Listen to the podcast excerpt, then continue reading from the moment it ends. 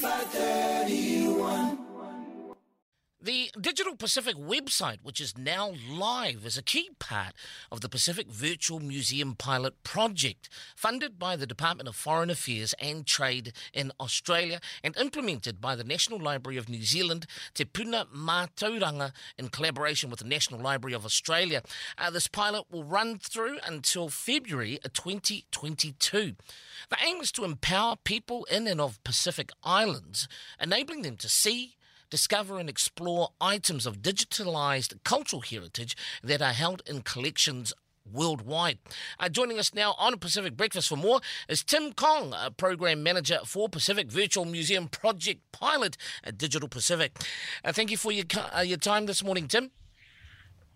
Uh, Jan ah, to, nice to be here. Thank you. Nisa Yandra Vinaka it is then, Ratu. Thank you. Thank you. Vinaka level. uh, firstly, more on the aim and the purpose of the website, firstly. Uh, yes. So as you said, I think the, the, the key aim of this site is to make visible and accessible items of digital, uh, digitized cultural heritage uh, that are in uh, of Pacific cultural heritage.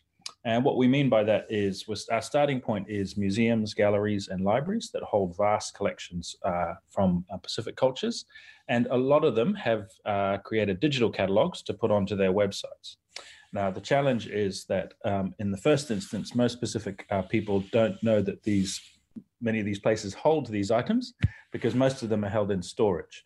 Um, even in, in, in, New Zealand institutions like Alexander Turnbull Library or Te Papa or Auckland Museum, um, but also with our colleagues in Australia, National Library, and various universities. Uh, the vast majority of these holdings are in, in storage. And so, because Pacific people don't know they exist, they don't know where to look for them. Um, what we are looking to do is to uh, highlight them, to make them visible, um, and to make them accessible uh, on the website.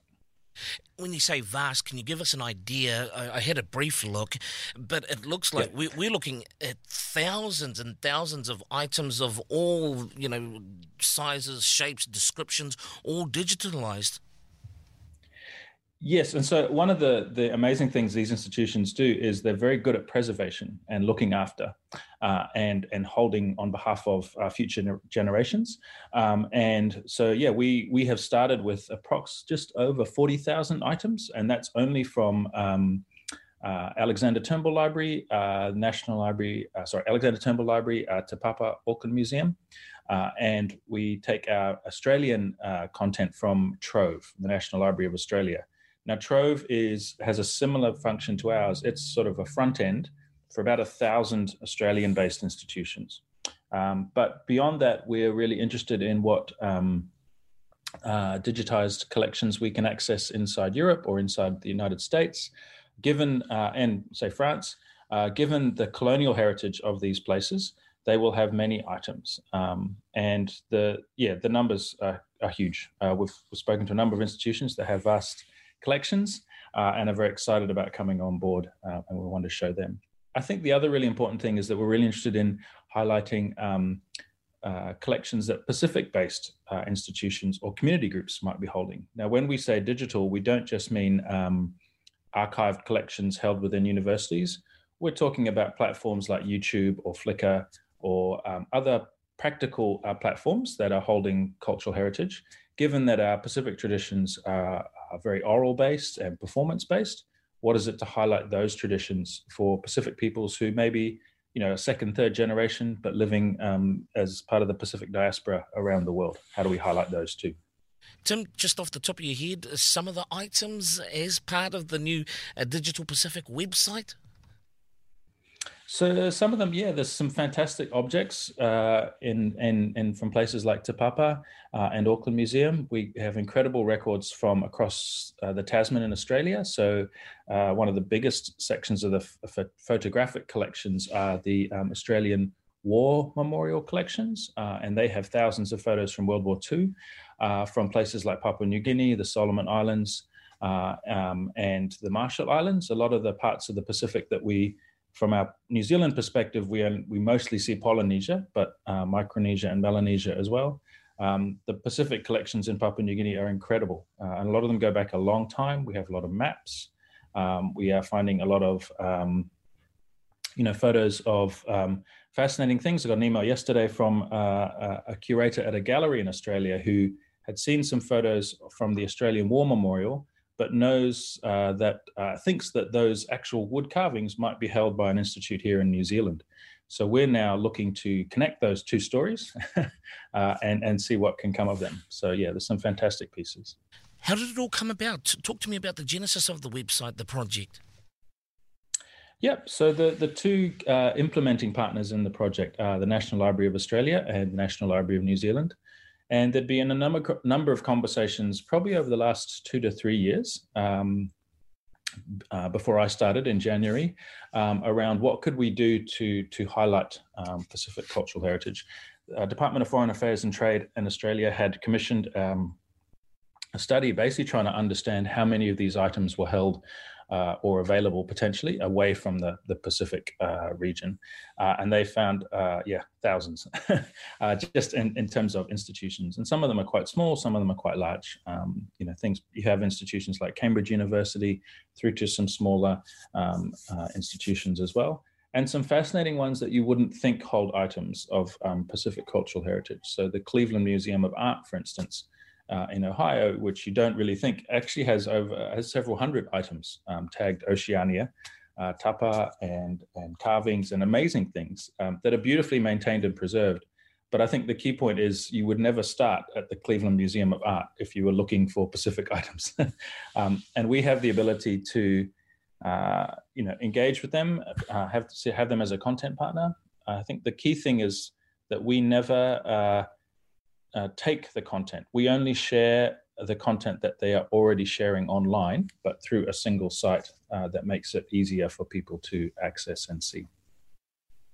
In terms of uh, February 2022, what's going to happen from there on? Are you looking, as you mentioned earlier, potential connections with uh, museums and libraries uh, in the, you know, in, in Europe, or where does it go after February 2022? Yeah, so we've already started some early conversations with some of the US and European based um, institutions, uh, and we're excited by what could come there. um, beyond February 22, that's part of my role, and the, the, the team that are on this project is to. Um, uh, we use the word framing, uh, monitoring and evaluation. Obviously, we want to make, uh, we want to see the benefits of the project. And that little story I said already of, of two or three people connecting over some items they've found is, is sort of an example how does this making a difference or an impact in in, in particularly the Pacific Islands? Um, because that's the reason you'd keep funding it. And and part of the part of the point of this pilot is to show well not just building the technology and building the website, but what does it then enable? Uh, and so um, part of my role is to lead a conversation around here's here's the thing we built. It's now live. Uh, here's the impact that it's making, uh, and that sort of open presentation is or how do we fund it moving forward? In in um, and there's different models for funding that we're looking at um, in terms of collaborating. I think it's um, one of the things that I'm really proud of is this is a really uh, a unique project in that it's two uh, governments, the New Zealand government and the Australian government, working together actually on behalf of and to benefit Pacific Island uh, um, nations, and that's a really uh, a unique proposition, I think when you talk about impact and benefits, you know the uh, the importance of this website and the central landing place uh, for so many. Uh, items of cultural significance to our indigenous people, especially, you know, to maintain and preserve uh, for our future generations. You can't talk enough about the importance of of a project like this, can you, Tim? No, you can't. And I think one of the amazing things is that we, we started, uh, Tapatu and myself, uh, my colleagues, started in January of this year. And we wanted to engage very much in a Pacific way, and that is to build relationships. And that meant going to these places. And obviously, uh, the world had a different uh, perspective on that with COVID. We're actually, um, all of this project has been built, uh, the vast majority of it remotely using online tools. And that um, speaks, I think, in a really powerful way to the virtualness but we haven't left relationship behind in the same way. Uh, so there's been very strong connections made with uh, what we call our co-design group to lead it, but also I think also really being conscious of for our Pacific Island-based colleagues, how does this work? I mean, for me personally, uh, it, it this project and this site has to be useful in Apia, in Suva, in uh, Kiribati, in in in um, uh, Pohnpei and Chuuk, uh, and in these islands scattered across the Pacific. It, if it works in New Zealand, that's one thing, but it needs to work in the Pacific. Um, and there's a there's so many interesting conversations, like you say, that that come out of this around um, uh, authority and uh, telling our story and uh, about Pacific people in the 20th century, the 21st century, not just looking back but looking forwards. Um, the opportunity for Pacific people to be part of a digital conversation uh, around connectivity and sovereignty of data and uh, ownership. Um, and authenticness, I think, is really powerful. Um, I'm very proud of the fact that we have uh, an NGO called Pacific Pacifica Renaissance who use YouTube and Facebook uh, in the site to basically promote Micronesian uh, heritage. And the stories told there are in Chamorro and in the language, and it is elders sitting on their islands telling their stories. Um, and that is a powerful narrative to share and shape because I think um, often the authority around cultural heritage is invested in the institutes that hold them.